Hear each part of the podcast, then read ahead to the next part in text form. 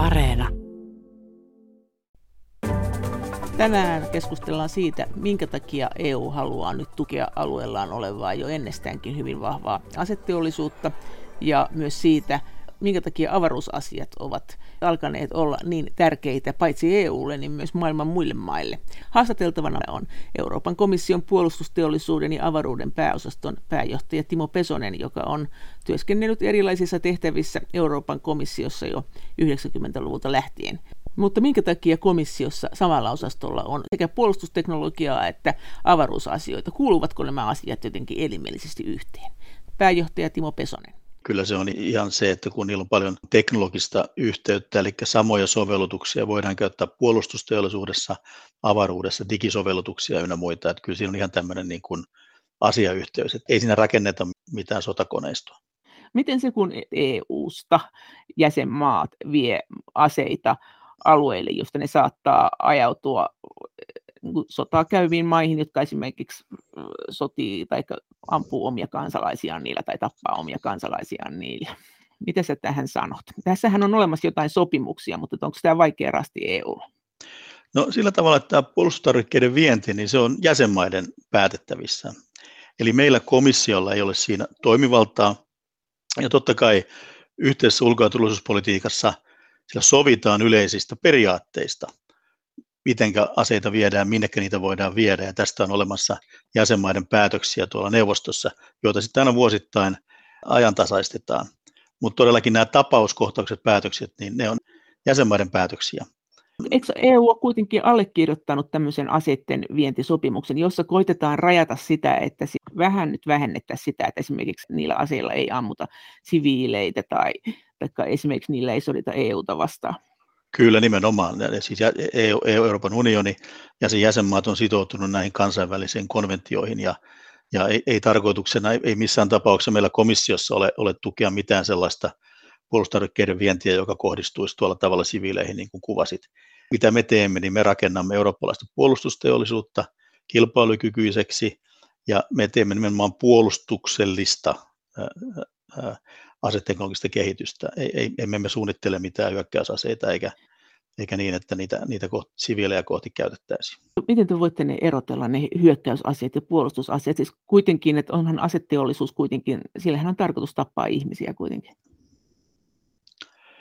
Joo, mutta silloin tietenkin tässä ollaan ihan sen peruskysymyksen äärellä, että miksi jokaisella itsenäisellä valtiolla on omat puolustusvoimat, ja ne on tietenkin oman alueen ja oman väestön suojelemiseksi ja puolustamiseksi. Se, mitä tarkoitan, on se, että e, emme me, niin kuin, me emme rahoita mitään sellaisia hankkeita, jotka, jotka kohdistuvat siviileihin, kuten totesit.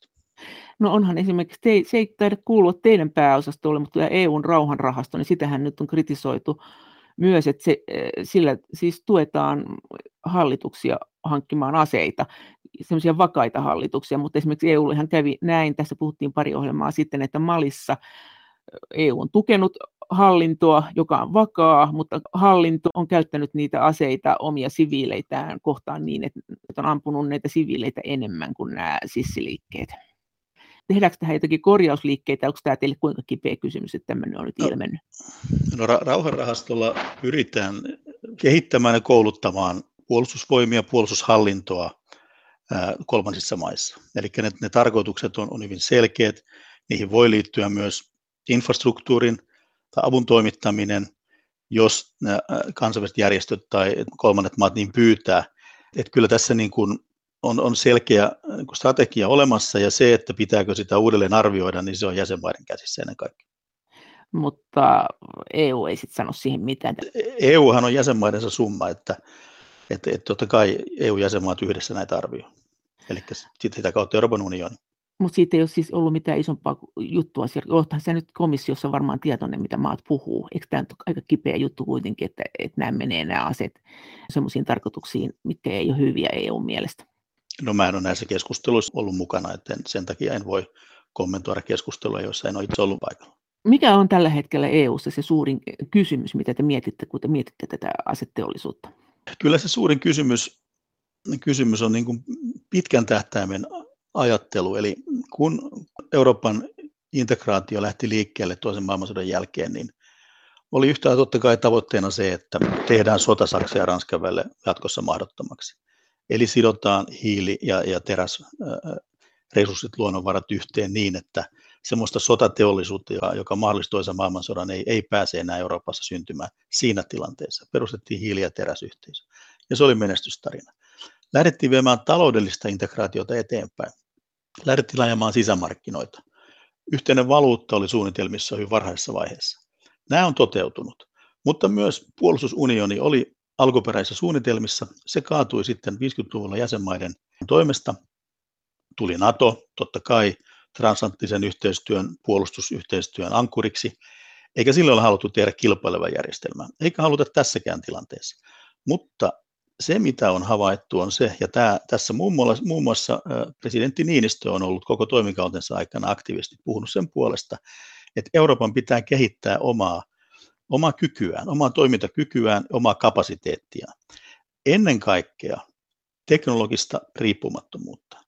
Sitä kautta, että meidän puolustus on ne puolustusjärjestelmät, avaruusteknologia tai laajemminkin meidän teollinen kilpailukyky. Meidän pitää vahvistaa omaa kapasiteettia, eikä niin, että me olemme tuonnin varassa, on se sitten Yhdysvalloista tai jostain muualta päin maailmaa. Eli tässä on tämmöinen pitkän tähtäimen ajattelu sen, sen mukaan, että meidän pitää omaa kapasiteettia vahvistaa. Tietenkin se ei tapahdu hetkessä, se ei tapahdu muutamassa vuodessa, eikä tietenkään tavoitteena ole se, että, että me jatka yhteistyötä Naton kanssa, Yhdysvaltojen kanssa ja, ja muiden kolmansien maiden kanssa. Eli tämä pitää nähdä niin kuin isona osana tätä globaalia kehitystä, kylmän sodan jälkeistä maailmaa, joka on erilainen kuin se, mihin me totuimme, totuimme kylmän sodan aikana. Eli eurooppalaisen teollisuuden, jotta se menestyy kovassa kansainvälisessä kilpailussa, jossa Kiinan teknologinen kehitys on valtavaa, Intia, Venäjä, muut globaalit toimijat, Etelä-Korea esimerkiksi, niin me emme pärjää siinä kilpailussa, ellei meillä ole omaa kapasiteettia. Ja muun muassa tämä koronakriisi osoitti sen, kuinka riippuvainen Eurooppa ja sen jäsenvaltiot, mukaan lukien suurimmat jäsenmaat, on ollut Euroopan ulkopuolista tuonnista ja toisaalta toinen toisistaan. Eli pitää kehittää myös yhteistä huoltovarmuutta, yhteisiä valmiuksia vastata uudenlaisiin kriiseihin. Ei puhuta pelkästään sotilaista kriiseistä, puhutaan laaja-alaista turvallisuudesta. Siihen liittyy ympäristökatastrofit, siihen liittyy pandemiat, siihen liittyy pakolaisvirrat, maahanmuutto, pakolaisvirrat. Eli tämä kokonaisuus vaatii erilaista asennetta eurooppalaisilta valtioilta ja yhteistyötä. Ja, ja tämä, on siis iso kysymys. Mutta siis kun sanot noin, että, että tämä puolustuskin pitää on osa huoltovarmuutta, että kyllä nämä aseetkin pitää pystyä tekemään suureksi osaksi EU-alueella, mutta kysymyshän on tällä hetkellä siitä, että EUhan on yksi maailman isoimpia aseiden viejiä kuitenkin. Että kyllähän nämä EUn aseet, niin kyllähän niillä tehdään muutakin kuin puolustetaan EUta, niin satunnaisia tänne hyökkääjiä vastaan. Jäsenmaat vievät aseita omista intresseistään Totta kai kaikki valtiot vie aseita. Yhdysvallat, Australia, Kanada, Singapore, Etelä-Korea, ne ovat valtioita, jotka kehittävät omaa puolustusjärjestelmiään. Jos ne on globaalia parhaimmistoa, niin niille on sitten myös kysyntää samanmielisissä valtioissa. Et, et, en, mä, en mä näe tässä mitään niin kuin draamaa siinä suhteessa. Mutta kuten sanoin, niin se on aina viime kädessä jäsenmaiden asia valvoa sitä, mihin ne tarvikkeet viedään. Ja ne on hyvin tiukat ne, ne puolustustarvikkeiden vientiä koskevat säännöt miten se valvonta, sit, eihän se valvonta toimi, aiotaanko sitä tiukentaa? En mä, en mä, Et... mä, en, en mä ole tuosta ihan sun kanssa samaa mieltä, että, että kyllä, kyllä se on, mulla ei ole, mulla ei ole niin mandaattia mennä, mennä sanomaan Suomen viranomaisille tai, tai, tai Ruotsin viranomaisille tai Ranskan viranomaisille, miten heidän pitää puolustarvikkeiden vientiä valvoa. Se perustuu luottamukseen siitä, että, että jäsenmaat valvoo ja noudattaa niitä sääntöjä mutta se ei ole mikään semmoinen iso keskustelu neuvostossa tai EU:ssa. Parlamenttihan on ollut ainakin pahoillaan siitä, että se ei pääse mukaan näihin keskusteluihin. Aika, ajoin jäsenmaat käy tätä keskustelua ja aina kun siihen on tarvetta, ja totta kai siihen pitää olla tarvetta käydä keskustelua ja sitä pitää valvoa. Että tätä ei pidä missään tapauksessa vähätellä tätä kysymystä. Mä tarkoitan vain sitä, että se on, ei ole niin Euroopan komission käsissä suoraan, meillä on totta kai käsitys siitä, että pitää olla tietyt eettiset säännöt, pitää olla tietyt pelisäännöt ilman muuta, ja, ja niitä noudatetaan. Parlamentti on aktiivinen ja se on hyvä. Parlamentin rooli on olla aktiivinen, ja parlamentissa on, itsekin kun olen ollut kuultavana parlamentin valiokunnissa, niin tämä, nämä asiat tulevat usein esille, ja sitten käymme yhdessä läpi sitä, että mikä se tilanne on. Et me olemme aina parlamentin tavoitettavissa ja käymme keskustelua näistä asioista. Euroopan komission puolustusteollisuuden ja avaruuden pääosaston pääjohtaja Timo Pesonen. Mitä aseita EU:ssa tällä hetkellä tuotetaan eniten, missä EUn aseteollisuus on vahvoilla ja mitä meiltä puuttuu? No Yhdysvallat on tietenkin globaalissa mittakaavassa aivan omassa luokassaan, eikä sillä tavalla voi, voi verrata, että Yhdysvalloissa on maailman kehittynein puolustusteollisuus ja, ja totta kai sitten myös Kiinalla ja Venäjällä on huippuosaamista. Euroopassa kehitetään uuden sukupolven järjestelmiä. Tämän koko puolustusrahaston, jota minun pääosasto hallinnoi, tarkoituksena on nimenomaan kehittää kilpailukykyistä modernia ratkaisuja, on sitten uusia ilmapuolustuksen hävittäjiä, tulevaisuuden hävittäjiä, mannerten välisten ohjusten torjuntajärjestelmiä, kemiallisen ja biologisen sodankäynnin torjuntavälineitä ja totta kai myös kyberturvallisuus on tärkeä, eli tietoliikenne- ja johtamisvälineitä niin, että ne ovat kybersuojattuja. Mutta minkälaisia esineitä me tuotetaan? Tuotetaanko me, nythän se suurin ää, poliittinen keskusteluhan taidetaan tällä hetkellä käydä näistä robottiaseista ja siitä eettisy- eettisyydestä, että voiko joku robotti tehdä vaikka sotarikoksen ja pitääkö olla aina ihminen katsomassa, että ketä se robotti tuhoaa, että se lähtee se robotti jonnekin tai joku automatisoitu ohjuskärki jonnekin maahan, niin pystyykö se tunnistamaan, missä on siviilikohde ja missä on sotilaskohde? Ilmeisesti ei. Ja siitä seuraa tämmöisiä kysymyksiä, että voiko se automatisoitu ase tehdä vaikka sotarikoksen. M- miten EU-ssa tähän suhtaudutaan? EUhan on ollut kriittinen tämän suhteen, mutta ollaanko me kuitenkin tekemässä jotain tämän tapaisia esineitä? Me ei, ei rahoiteta projekteja, me ei tueta projekteja, jotka kutsutaan niin kuin tappajaroboteiksi tai killer robots, joka on se kansainvälinen keskustelu. Et me, meillä on siinä meidän tämä puolustusrahaston jo perusregulaation perussäännöstö kieltää sen, ja, ja se on selvää, että, että, että sellaisia projekteja me ei tueta.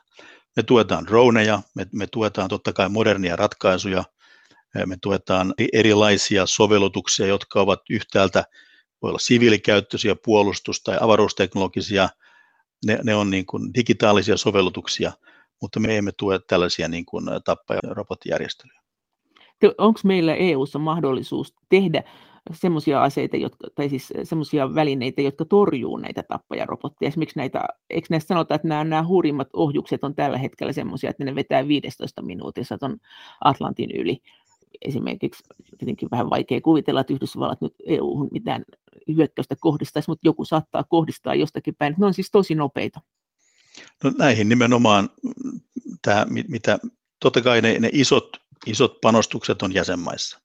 Eli suuret jäsenmaat, Ranska ennen kaikkea, jolla on mittava puolustusteollisuus, Saksa, Espanja, Italia, niin he totta kai kehittävät yhdessä ja erikseen uusia järjestelmiä ja totta kai seuraavat sitä, mitä maailmalla tapahtuu. Me ei niin kuin Euroopan puolustusrahaston puitteissa, se, tämä on tämmöistä niin kuin sanotaan siemenrahaa, eli me, me kootaan hankkeita, joissa on useita jäsenmaiden teollisuusyrityksiä mukana, ja periaatteena on se, että mitä use, useampi jäsenmaa on mukana hankkeessa, sen parempi. Ja että ehdottomasti pitää olla pk-yrityksiä ja ihan pienempiä startup-yrityksiä mukana myös. Eli että tämä puolustusrahastolla ei kanavoida tukea olemassa oleville suurille puolustusalan yrityksille. Ne ovat myös totta kai, voivat olla edunsaajia, mutta se pääpointti tässä on se, että niiden pitää rakentaa sellaisia konsortioita, kumppanuuksia, että tulee yrityksiä eri jäsenmaista ja nimenomaan haetaan uusia, uusia moderneja ratkaisuja, kilpailukykyisiä innovaatioita juuri näihin haasteisiin. On ne sitten tällaisia manetten välisiä ohjuksia, on ne kybersodankäyntiä, hybridiuhkia. Eli että katsotaan kerta kaikkiaan vähän niin kuin sanotaan out of the box tai laitetaan tämmöisen niin kuin keksijähattu päähän ja, ja mietitään ja, ja sitä kautta niin kuin löydetään uusia ratkaisuja, semmoisia, joita me ei ehkä vielä edes tiedetä. Siis mitä se on tällä hetkellä, se mitä EU eniten, mihin se pelkää tai mitä, mihin se varustautuu? Se, se, Emme... minkä, minkälaisia aseita tai minkälaisiin tilanteisiin tällä hetkellä EU eniten, onko se nimenomaan nämä automaattiohjukset vai onko se joku kaupunkisodan käynti, että mistä, mistä meillä on suurin puute tällä hetkellä, vai ei kai sitä rahaa nyt vaan anneta, että olkaa nyt oikein innovatiivisia, tässä olisi tämmöinen sisämarkkina, että ei, ei, ei, ei tietenkään, siis tätä, nämä hankkeet on ensinnäkin jäsenmaat yhdessä päättää niistä pelisäännöistä, me teemme esityksiä, sitten jäsenmaiden puolustusasiantuntijat kokoontuvat ja katsovat, mitkä on niitä prioriteetteja.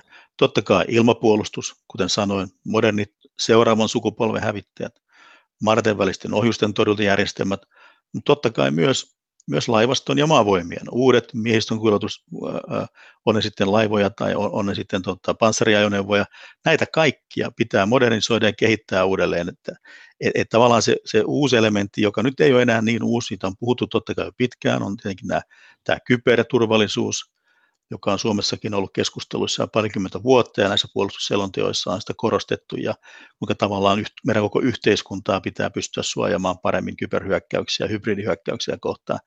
Ja sitten on tietenkin tämä tekoäly ja sitä kautta tämä automatisaatio, digitalisaatio, jonka jo mainitsit, niin totta kai se on semmoinen kenttä, missä nimenomaan niitä uusia innovatiivisia ratkaisuja Sano, haetaan. Sano nyt millaisia esineitä. Kukaan ei nyt ymmärrä yhtään mistään, mitä sä puhut. mikä on se tilanne, millainen se esine on, mitä me nyt tarvittaisiin? No se esine, esine voi olla hävittäjä, se voi olla puolustusalus, se voi olla, se voi olla maavoimien panssarivaunu. No, mutta mikä näiden vanhojen esineiden vika on? Mi, mi, missä se haavoittuvuus niissä on, mitä EU-ssa nyt yritetään paikata? No niiden toimintakykyä parannetaan, niiden liikkuvuutta parannetaan, niiden automatisaatiota parannetaan ja, ja totta kai myös niiden, niitä ohjaavien digiverkostojen turvallisuutta.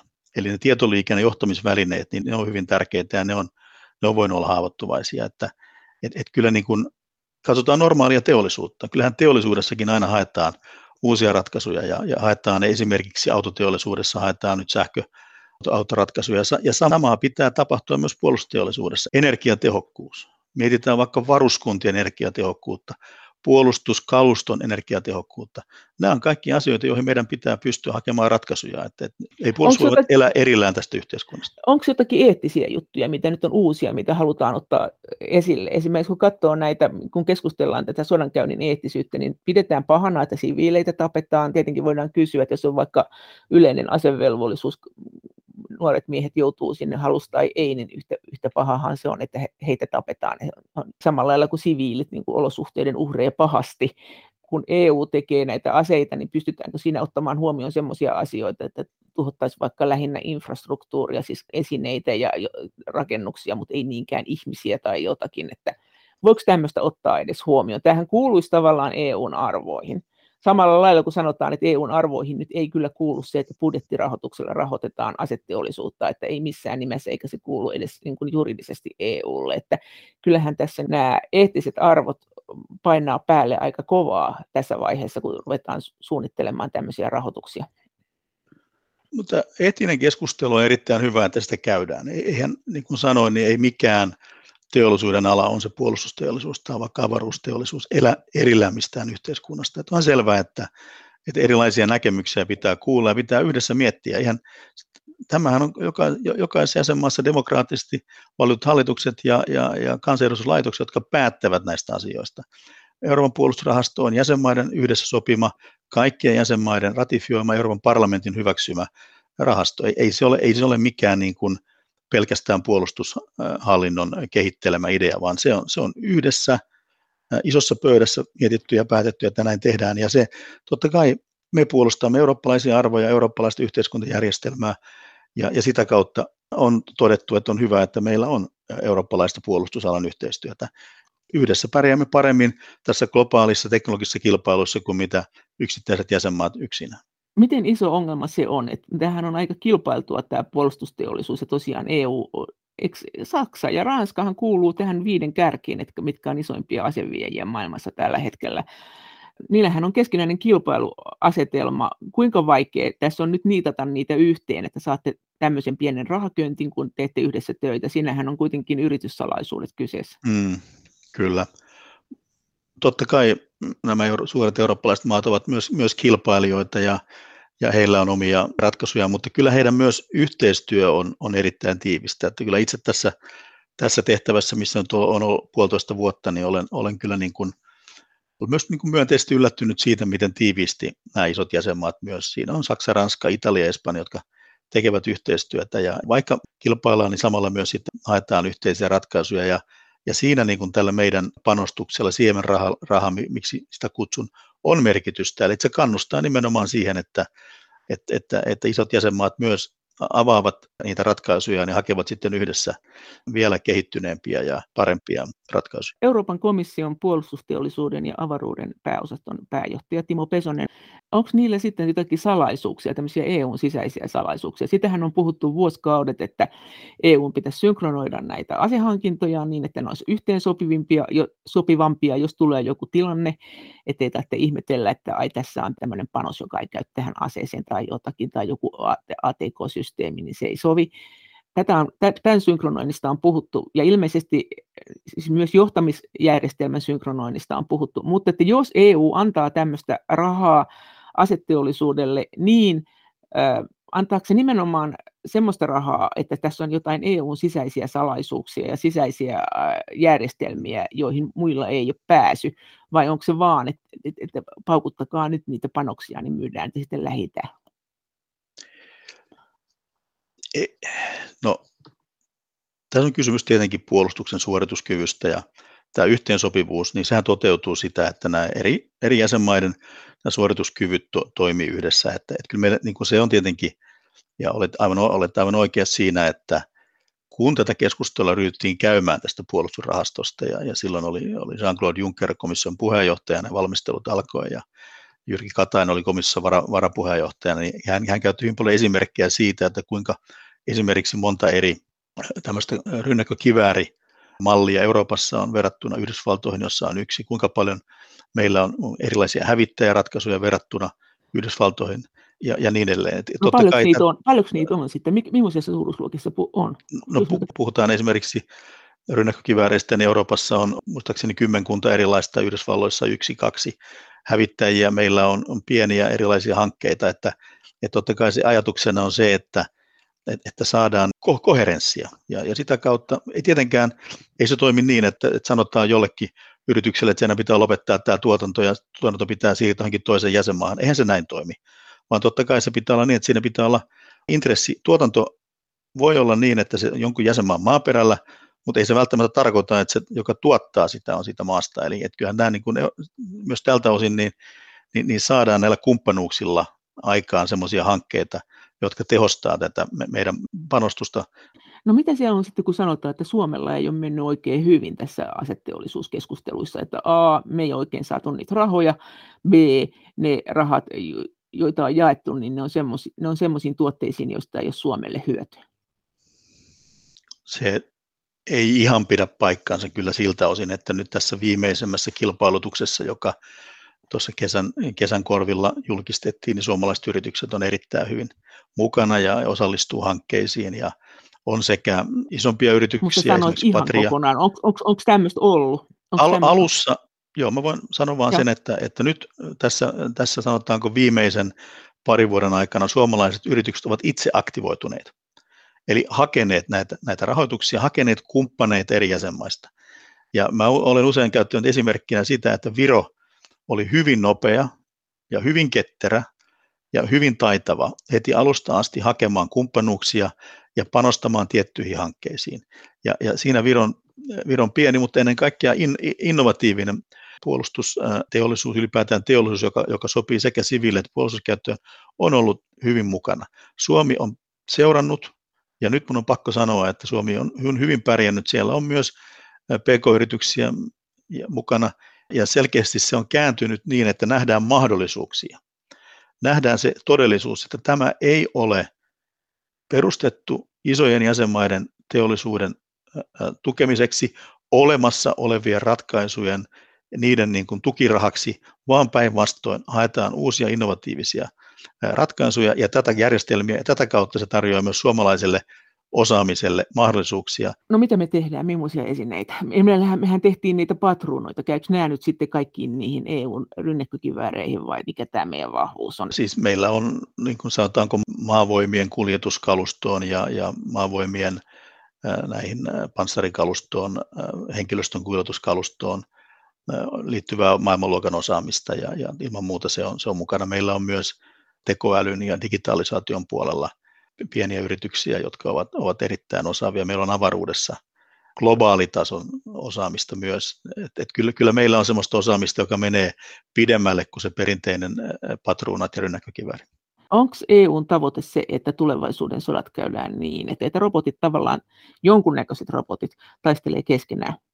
Ei, ei meillä mitään semmoisia tavoitteita ole. Että me, meidän tavoite on välttää sodat. Että ei, ei Euroopan unionilla ole tavoitteita siitä, että minkälaista sotaa käytäisiin. Enkä mä, mä en ole itse asiassa niin itse henkot niin ajatellut sillä tavalla, että mitenkä jotakin sotaa joskus käytäisiin. Että, että no, mun, se... mun pöydällä on, niin kuin, on niin kuin rauhahankkeet. No, mutta toisaalta se niin hirveän hyvä, jos ajatellaan esimerkiksi, että se olisihan tämä tämmöistä EUn arvojen mukaista. Että aina, kehitetään, aina kehitetään erilaisia järjestelmiä, aina, aina, aina tarvitaan, mutta tarvitaan myös ihmisiä valvomassa siitä, että nämä järjestelmät ei ala to, toimia ikään kuin omaan lukuunsa.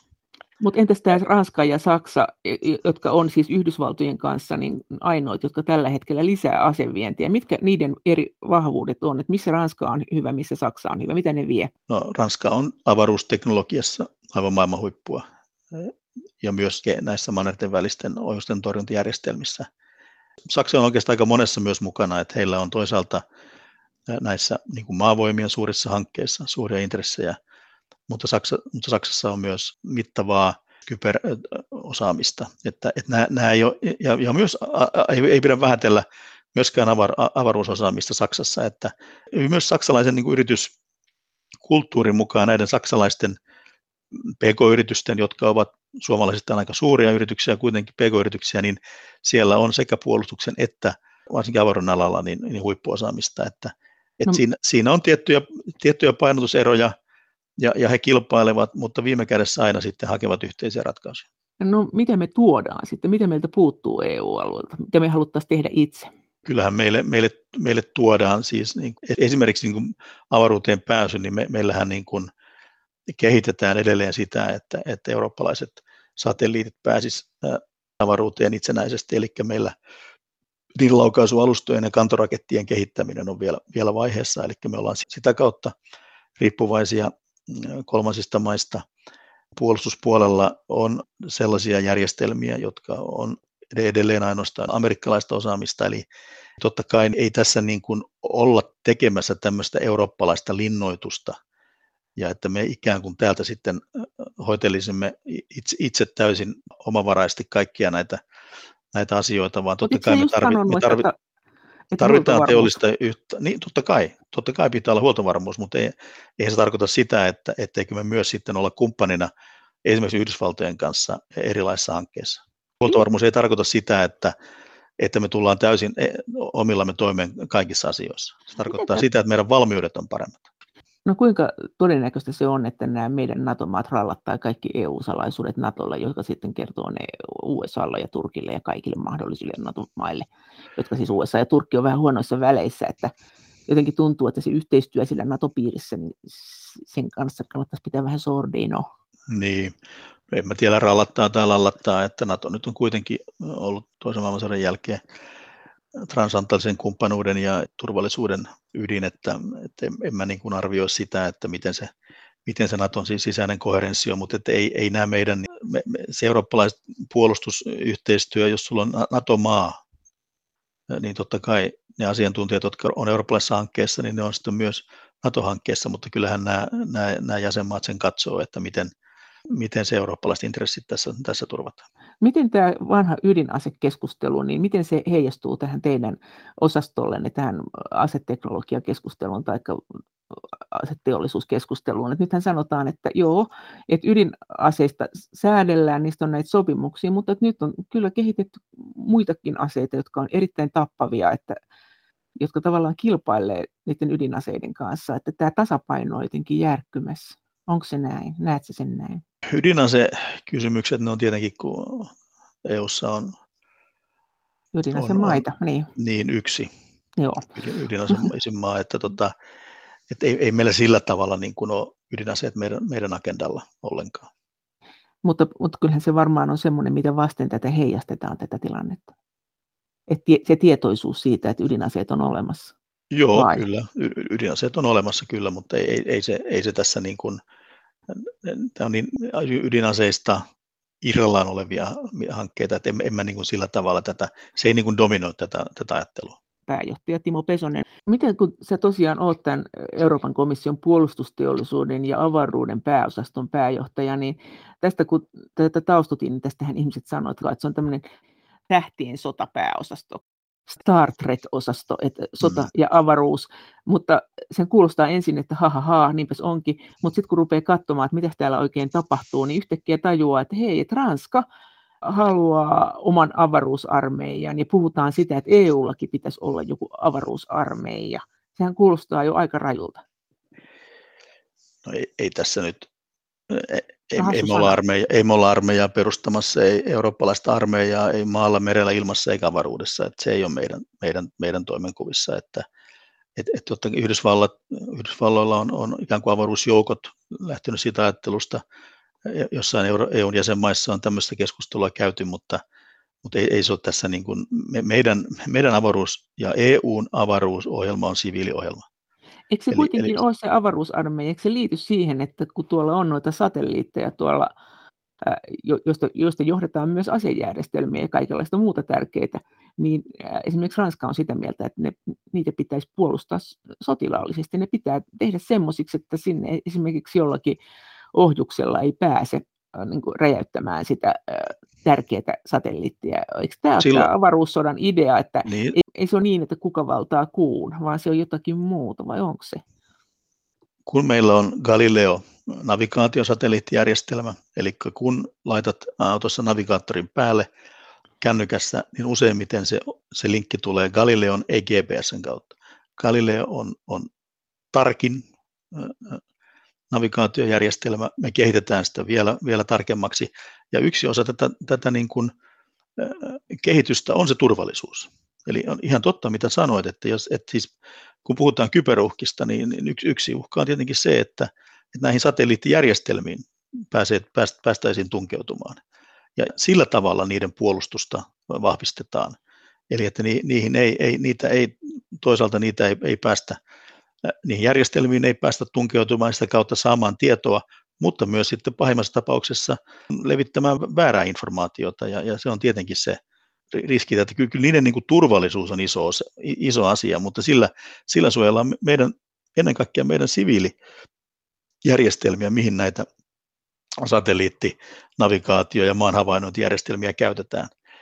Viranomaisten välillä on oma turvallinen viestintäpalvelu kehitteillä, Meillä on myös uusi hanke, tämmöinen tietoturvallinen tietoliikennepalvelu, tai Secure Connectivity, eli että niin kuin avaruusteknologian ja toisaalta sitten perinteisemmän digiosaamisen yhdistämisellä me saataisiin koko Eurooppaan kaikkialle laajakaista näiden avaruussovellutusten avulla ja saataisiin myös arktinen alue ja Afrikka sen piiriin. Ja totta kai tässä on isoja mahdollisuuksia sekä ihan ihmisten oman arjen että myös sitten tietenkin teollisen yhteistyön kautta. Ja muun muassa tässä, tässä Afrikassa minun komissari Thierry Breton ja Jutta Urpilainen tekee yhteistyötä. Eli että kyllä tässä niin kuin nähdään isompia mahdollisuuksia tulevaisuudessa kuin mitä on perinteisesti avaruusteknologia on kyetty soveltamaan.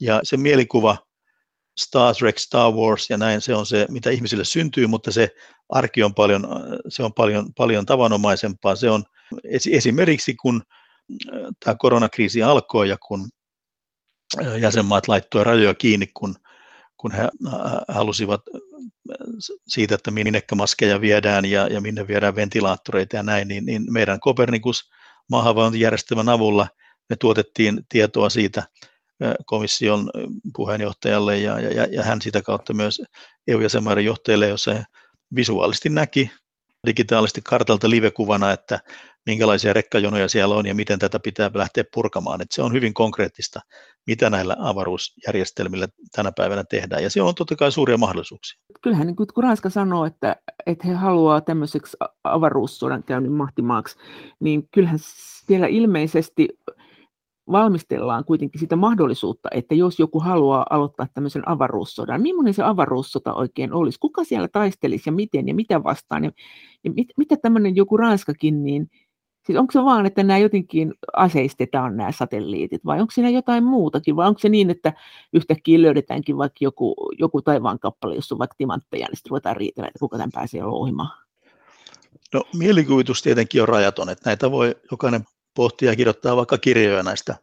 Mutta mitä Ranska haluaa? En minä tiedä viime kädessä, mitä Ranska haluaa. EU-piirissä Ranska tukee näitä meidän avaruusohjelmia hyvin voimakkaasti ja Ranskassa on, on totta kai paljon avaruusteollisuutta, joka on maailman, maailman huippuluokkaa. Se, mitä ajatuksia ja ideoita Ranskan poliittisella johdolla muuten on, niin en, en sitä osaa arvioida, enkä, enkä tunne sitä ajattelua. Onko se koko avaruuskeskustelu, niin onko se vaan lähinnä näitä satelliittiasioita? Senkö ympärillä tämä kaikki pyörii? Ei se mikään vaan ole, mutta että, että, onko siellä, onko siellä niin mitään muita ulottuvuuksia kuin että mietitään, että kenen kaikkien satelliitit sinne mahtuu ja törmäileekö ne toisiinsa?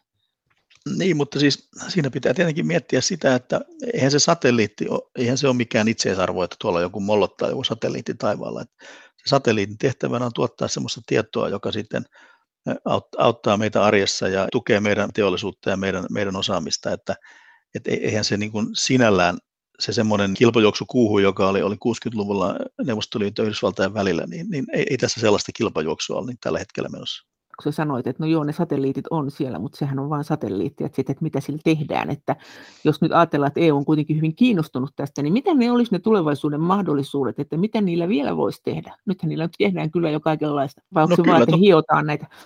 Totta kai, siis parannetaan niiden tarkkuutta ja parannetaan niiden sitä, mitä palveluja ne, ne pystyy tuottamaan, niin totta kai nämä on niitä isoja asioita. Ja Yksi asia on sitten esimerkiksi juuri tämä turvallinen tietoliikennepalvelu, että, että jos se niin kuin saadaan avaruusjärjestelmä semmoinen aikaan, joka mahdollistaa tietoturvallisen viestintäpalvelun, niin sillähän on iso merkitys myös sitten, ei pelkästään viranomaista, vaan myös, myös yrityksille. Että kyllä tämä tietoturvapuoli on aika, aika iso tässä niin kuin tällä hetkellä mikä on 50 vuoden päästä, niin mä en ole semmoinen neropatti, että mä näkisin, mitä eurooppalaiset tai, tai yhdysvaltalaiset tai on sitten kiinalaisia, venäläisiä huippuinsinöörejä, mitä ne kehittää ja minkälaisia sovellutuksia, niin se jää nähtäväksi. Mutta se on tärkeää, että, että Eurooppa panostaa ja on mukana ja me, meillä ei ole varaa jäädä tästä pois.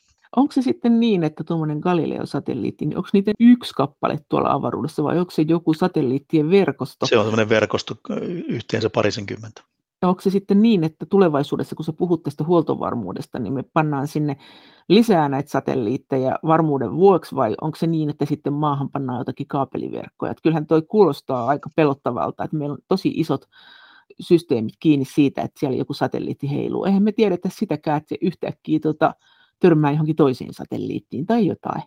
Paitsi, no että niin. jos ei kukaan hyökkää siihen.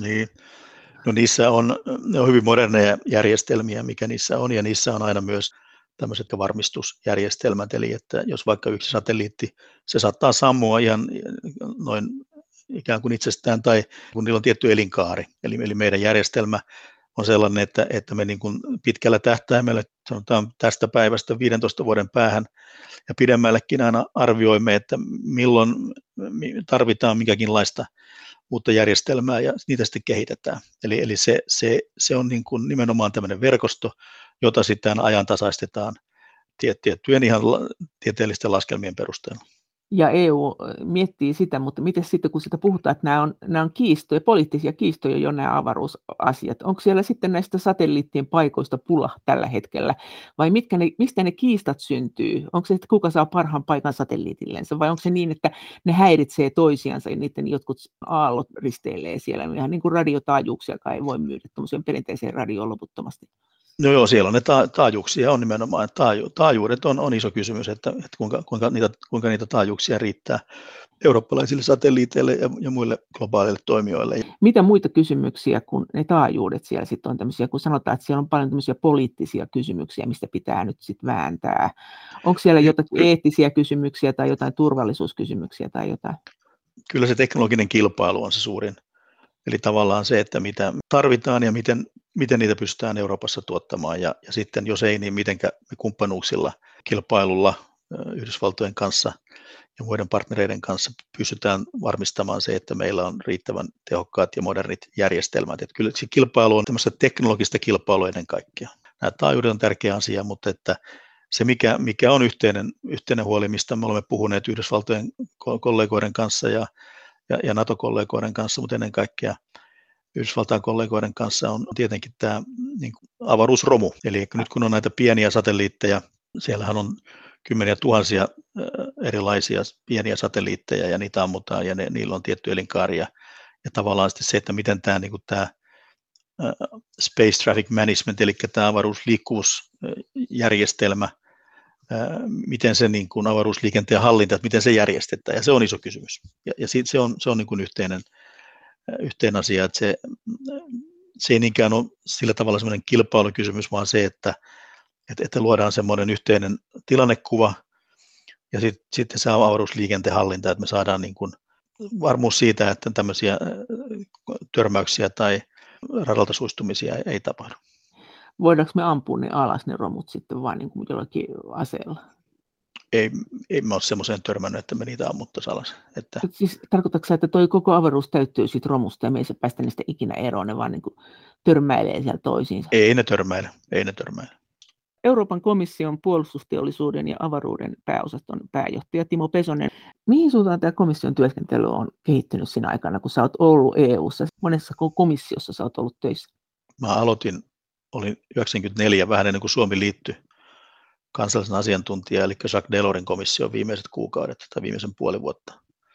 Ja siitä lähtien sitten työskentelin Santerin komissiossa, silloin mä olin ulkosuhdehallinnolla, EU-Venäjä-suhde yksikössä töissä nuorena virkamiehenä, sitten oli Erkki Liikasen tiedottajana, hän oli komissaarina ja Romano Brodin komission aikana työskenteli Helsingin edustustossa. Ja, ja sitten sen jälkeen olin, oli Reenin kabinettipäällikkönä Baroson kahden komission kauden ajan, eli oli, oli laajentumiskomissaarina ja sitten talouskomissaarina. Ja, ja siirryin sitten varapääjohtajan ja pääjohtajan tehtäviin Junckerin komission aikana, että aika, aika monessa on ollut. Sanotaanko Suomen jäsenyyden aikana on ollut kaikissa näissä komissioissa jossain roolissa. Ja pääjohtaja nyt sitten viimeiset kuusi vuotta. Mitä tässä on tapahtunut? Mikä, mihin suuntaan tämä on sun mielestä kehittymässä? Silloin kun Suomi liittyi Euroopan unioniin tai oli liittymässä ja hyvin pian sen jälkeenkin niin kun oli niin tavallaan Suomen niin tavoitteita ja mihinkä suuntaan sitä Euroopan yhteisöä siihen aikaan sitten Euroopan unionia haluttiin kehittää, niin kyllä se oli muutama teema, jotka oli hyvin korkealla. Yksi oli avoimuuden lisääminen. Toinen oli tasa-arvon vahvistaminen ja kolmantena ympäristön suojelu. Ja sitten myös EUn ulko- ja turvallisuuspolitiikan vahvistaminen. Ja mun mielestä nämä, nämä kaikki on, on, on edennyt. Ja totta kai on, on maailma kehittynyt, nyt puhutaan Green Dealista. Se on totta kai se on, se on teknologiakysymys, totta kai ennen kaikkea siinä on kysymys tämän ilmastonmuutoksen niin kuin hidastamisesta ja, ja, ja tehdään niin kuin kaikkemme sen eteen. Se on meidän yhteinen huoli. Siitä on nyt globaali tietoisuus olemassa ja, Biden ensimmäinen työnä, Joe Biden, niin liittyy Yhdysvallat takaisin Pariisin sopimukseen. Ja, ja se on semmoinen, jossa ollaan mukana. Ja, ja kun mä sanon, että meidän esimerkiksi niin avaruus- ja puolustusteollisuus, niin mekin pyrimme kaikkemme tekemään, että me, me niin saamme aikaan energiatehokkaita ja, ja, ja ympäristöystävällisiä ja, ja, ja päästöjä vähentäviä ratkaisuja. Se on niin kuin iso asia ja, ja se, sitä kautta niin se ei ole yllätys, että, että komission puheenjohtaja on tätä voimakkaasti ajaa. Sitten on myös tämä, kyllä myös tämä ulko- ja puolustuspolitiikan ala, jossa 99, kun Suomi oli ensimmäistä kertaa EUn puheenjohtajana, niin, niin Suomella oli, oli muutama tavoite. Yksi oli e, niin sanotun EUn pohjoisen ulottuvuuden ohjelman vahvistaminen EUssa, ja toinen oli ulko- ja turvallisuuspolitiikan vahvistaminen ja sitä kautta kriisinhallinta, rauhanturvakapasiteetin kehittäminen. Ja, ja se on edennyt sieltä niistä vuosista pikkuhiljaa eteenpäin, laajentunut puolustuspolitiikaksi, puolustus nyt teolliseksi yhteistyöksi. Eli tämä on tämmöinen niin kuin pitkän sihdin tavoite, joka jatkaa kulkuaan. Mites muuten? Mikä tämä oli tämä poliittinen komissio? Mitä se tarkoitti? Sehän oli aika yllättävä veto, että Juncker näin sanoi. Sä oot joskus kommentoinut sitä sanomalla, että, että se tarkoittaa lähinnä sitä, että se on enemmän parlamenttiin sitoutunut, joka parlamentti on poliittinen. Oliko se Joo. näin? se oli nimenomaan, että se ymmärrettiin sillä tavalla väärin monella taholla, että ihan kuin puoluepoliittinen. Ei se ollut puoluepoliittinen komissio, vaan poliittinen just niin, että se vastuu, niin kuin parlamentin aseman vahvistaminen ja komission niin vastuussa parlamentille, niin Juncker halusi korostaa sitä. Ja minun mielestäni siinä, se toimi siinä tilanteessa, että, että tavallaan niin kuin haettiin niin kuin sitä voimakasta parlamentin hyväksyntää, mikä tietenkin aina tarvitaan jo, jo niin kuin varhaisessa vaiheessa komission niin kuin valmistella oleville aloitteille. Sitten Ursula von der Leyen käytti termiä geopoliittinen komissio, niin. jolla hän tarkoitti taas sitten myös sitä, että kun maailman geopoliittinen tilanne on, on muuttunut ja muuttumassa, niin meidän pitää sitten niin kuin muuttua sen mukana. Eli, eli mun mielestä se on tavallaan vähän niin kuin hyvin paljolti, mitä tämä, nyt nämä globaali kehitys on osoittanut, sekä tämä koronapandemia että sitten muut globaalit kehitykset, niin, niin korostanut sitä, että mun mielestä tämäkin oli ihan osuva slogani. Miten se sulle näyttäytyy, että tämä elvytyspaketti, jota kuitenkin Suomessahan käytiin tätä keskustelua, että oliko se nyt kuinka laillinen ja kuinka reilu. Käytiin Suomessa ilmeisesti aika paljon enemmän kuin monessa muussa EU-maassa. Sitä sanottiin myös, että se on tämmöinen komission vallanottokin jollain lailla. Sitten komissiossa on tietysti tullut tämä Green Deal. Nämä on ollut tämmöisiä asioita, joka sekin on ihan uusi avaus. Mitä sä sanot näihin keskusteluihin näistä ja mitä sä sanot näihin painotuksiin ja mitä sä sanot tähän, että oliko tässä sun mielestä juridisia ongelmia tässä selvityspaketissa ollenkaan? Ne juridiset kysymykset selvitettiin siinä vaiheessa, kun tätä esitystä tehtiin ja, ja se, ne todettiin sitten, että ne, se on juridisesti kestävällä pohjalla. Suomessa käytiin omaa keskustelua, niin monissa muissakin jäsenmaissa, mutta on totta, että Suomessa hyvin vilkasta ja, ja viime kädessään Suomi, Suomihan olisi, olisi saattanut pahimmassa tapauksessa kaataa koko sen, koko sen elvytyspaketin. Ja, ja totta kai siinä demokratia ja kansanedustuslaitos toimi niin, että, että siellä käytiin keskustelut ja sitten asiat päätettiin ja, ja sen mukaan mennään. Eli, eli, eli ei, ei, siinä, ei siinä semmoista mitään perustavaa laatua draamaa ollut muuta kuin sen, että tietenkin asia on hyvin vakava ja, ja isosta asiasta kysymys. Ehkä, ehkä se, että niin kuin Suomessa on se, on se sitten Green Dealiin liittyvä, vihreiseen siirtymään liittyviä kysymyksiä, on, on, se, on se sitten näihin, näihin niin kuin elvytyspakettiin tai talous- ja raha, rahaliiton tulevaisuuteen liittyviin kysymyksiin tai vaikka puolustusteolliseen yhteistyöhön jatkossa liittyviin kysymyksiin, niin, niin ei, ei niin kuin ehkä kannata aina niin kuin miettiä sitä, että mitkä on niitä kynnyskysymyksiä ennen kuin ne neuvottelut edes alkaa. Eli että, me mennään niihin neuvotteluihin omalla agendalla, omilla tavoitteilla, ja sitten katsotaan, miten, miten niitä omia intressejä saadaan siellä puolustettua. Miksi ei niitä kynnyskysymyksiä kannata? Eikö niitä kannata aina, kun lähtee neuvottelemaan, niin miettiin kynnyskysymyksiä? Kyllä, mutta ei niitä välttämättä kannata aina julkisuuteen niin voimakkaasti tuoda, koska silloin se tavallaan asemoit itsesi johonkin tiettyyn, tiettyyn asemaan ja, ja sieltä on sitten aina vaikea tulla ulos. Miten se näyttäytyy sulle tämä Suomen EU-politiikka, jos että komissiosta päin katsot? Jos katsotaan pitkällä tähtäimellä, niin Suomi, Suomihan on ollut selkeästi kokoaan suurempi vaikuttaja EUn tulevaisuuskeskustelussa ja jäsenyyden alusta asti. Ja, ja, ja sitä kautta niin, niin meillä on ollut niin hyvä rouva ja, ja herra onni tässä suhteessa ja, ja näin on nytkin. Eli että kyllä mä olen hyvin luottavainen sen suhteen, että, että Suomen, Suomen hallitus ja, ja eduskunta ja, ja, ja sitä kautta koko, koko suomalainen yhteiskunta laajemminkin. Suomessa esimerkiksi työmarkkinajärjestöt tekee sellaista EU-yhteistyötä, mikä on hyvin harvinaista EUssa. Eli että he on, he on antanut tässä vuosien, vuosikymmenten aikana yhteisiä lausuntoja, yhteisiä tavoitteita sekä työnantaja- että työ, työn, työntekijäpuolen järjestöt, jossa he on määritellyt yhteisiä intressejä EU, EUn kehittämiselle. Ja tähän on, tähän on todella, todella arvokasta. Ja, Eikö ja mä, toi, ja mä, ei, ei, ei samalla, samanlaista dialogia ei, ei ole monessa, ehkä Ruotsissa jonkun verran, mutta, mutta se, tämä on, hyvin, tämä on hyvin, hyvin ainutkertaista. Tarkoitatko että Suomessa on EU, EU, siis EU-myönteisin ammattiyhdistysliike kuin missään muuta? Siis EU mä, mä, mä, mä, mä en puhu ammattiyhdistysliikkeestä, vaan puhun siis ammattiyhdistysliikkeestä ja työnantajajärjestöistä. He on yhdessä näitä, näitä määritellyt, näitä suuria tavoitteita ja suuria linjoja, että, että mä en, en saa ottaa kantaa, onko ne myönteisimpiä, vaan aina, aina kun puhutaan EUn tulevaisuudesta, niin ei siinä tar- aina kannata miettiä, onko se myönteistä vai kielteistä Tärkeintä on se, että on kanta siihen tulevaisuuteen. Ja nämä työmarkkinajärjestöt on Suomessa näyttänyt esimerkkiä sillä tavalla antamalla yhteisiä lausuntoja ja kannanottoja eri vaiheissa. Ja tätä mä toivon jatkossakin tapahtuvan, mutta myös muut kansalaisjärjestöt on hyvin, hyvin aktiivisia. Meillä on tuolla kehitysyhteistyön puolella, meillä on, on allianssi, meillä on siis näitä nuorisojärjestöjä, jotka ovat erittäin aktiivisia. Näin sen pitää ollakin, ja tällaistähän meidän pitää tukea kansalaisjärjestöjä, ja sitä kautta kansalaisten suoraa vaikuttamista myös. Sä tarkoitat siis sitä, että se ei haita, vaikka se keskustelu olisi kuinka kriittistäkin, että kunhan on keskustelu, kun sitäkin kuulee toisinaan, että minkä takia Suomessa keskustellaan tällä lailla, että on kauhean ikävää, että tämmöistä kriittistä keskustelua on, että ei tätä muualla ole. Kyllä kriittistä keskustelua on varmasti, varmasti kaikkialla, siitä nyt ei ehkä ihan samalla tavalla aina uutisoida. Jos katsotaan vaikka Ranskaa, niin presidentti Macron on varmasti yksi, sanotaanko EUn tulevaisuuteen myönteisemmin suhtautuvista ja, ja panostavista johtajista, mutta kyllä siellä Ranskan, Ranskan kansan keskuudessa on paljon myös vastustusta monille niille, näille ajatuksille, joita hän ajaa. Että, että kyllähän tällaista, tämmöistä niin keskustelua jännitettä, jännitettä voi olla. Se tietenkin on se, että niin kuin haetaanko sillä kritiikillä tai niin kuin näkemyksillä ratkaisuja vai, vai kritisoidaanko pelkästään sitä kritiikin ilosta, niin siinä on tietenkin ero. Miten tämä elvytyspaketti-asia, että nyt on jo kuulunut tämmöistä puhetta siis ihan arvovaltaisilta tahoilta, että, että tämä ei jää tähän, että tämä on nyt se ratkaisu, mitä tullaan tulevaisuudessa todennäköisesti käyttämään tätä elvytyspakettia kriisin hetkellä. Miten se sulta sieltä komissiossa näyttäytyy, että näinkö se nyt juuri on? No, näitä nyt statementteja on siellä täältä tulkittu rivien välistä ja, ja, ja, ja puheesta, että, että silloin kun tämä eduskunnassa tämä asia oli esillä, niin, niin silloin komission varapuheenjohtaja Dombrovskis sanoi, että tämä on ainutkertainen tämä, tämä päätös, että te tehdään tässä ja nyt. Eli ei, ei mulla ole siihen mitään, mitään lisäämistä. Se on jäsenmaiden yhteen asia arvioida, että miten jatkossa talous- ja rahaliittoa ja, ja, ja finanssiunionia kehitetään.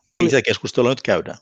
Miten sä muuten näet sen EUn e ja komission julkikuvan tällä hetkellä, kun sä kuitenkin oot sen viestintäosaston entinen pääjohtaja, etkä, etkä nyt niin kauhean kauankaan sitten. Et silloinhan sä hyvin näkyvästi kommentoit EU-asioita, nythän sä ilmeisesti et kauheasti voi kommentoida muuta kuin näitä puolustus- ja avaruusasioita kovin paljon.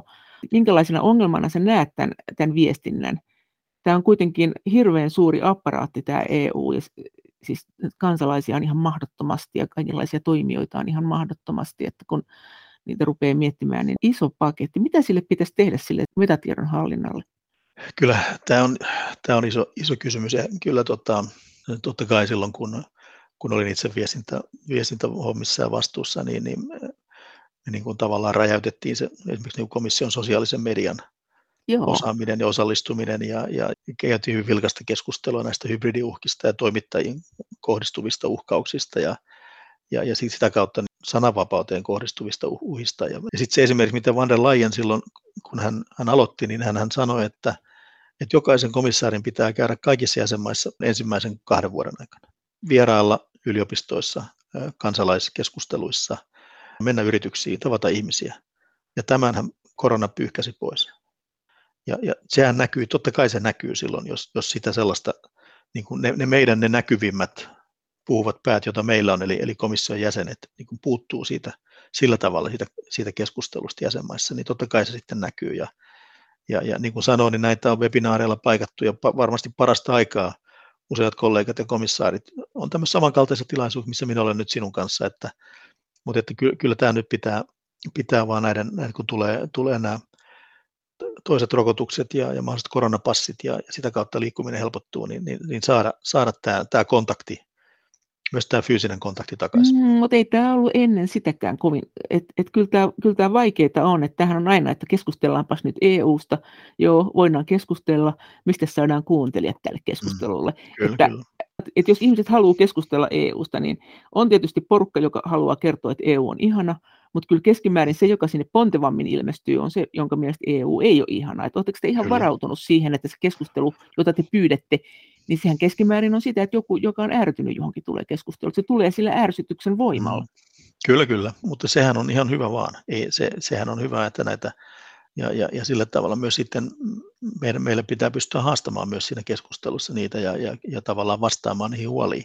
Jos sanotaan, että puhutaan EU-sta sillä otsikolla, niin se on juuri näin, kuten sanoitte, että sinne tulee tietyt ikään kuin jo, jo uskossa olevat ja sitten ne, jotka on, vaikka mitä sanottaisiin, ei usko. Ja, ja, mutta että kun sanotaan, että puhutaan ilmastosta tai puhutaan puolustuksesta, puhutaan metsistä, niin kyllä se, se, kyllä se kiinnostaa, tai puhutaan maahanmuutosta, kyllä se kiinnostaa. Suomessa on tietenkin vähän sitä, että, että joskus edelleen, ja olen tämän aika useinkin sanonut, että ajatellaan ja puhutaan, että se EU, EU pitäisi tehdä sitä ja EU tätä, mutta kun Suomihan on osa sitä EUta. EUhan ei ole, sehän on jäsenmaidensa summa ja sitten siinä on, on tämä, niin kuin tämä yhteisön elementti, parlamentti ja komissio. Eli, eli, eli eli tavallaan kyllähän meidän pitää sitten myös niin kuin ottaa vastuuta ja osallistua siihen keskusteluun omilla näkemyksillä. Näin sanoi Euroopan komission puolustusteollisuuden ja avaruuden pääosaston pääjohtaja Timo Pesonen. Kiitos teille kaikista viesteistä. Kaikki viestit ovat hyvin tervetulleita. Niitä voi lähettää paitsi sähköpostiosoitteeseen maija.elonheimo.yle.fi, niin sen lisäksi näistä asioista me voimme kaikki keskustella yhdessä Twitterissä aihetunnisteella Brysselin kone.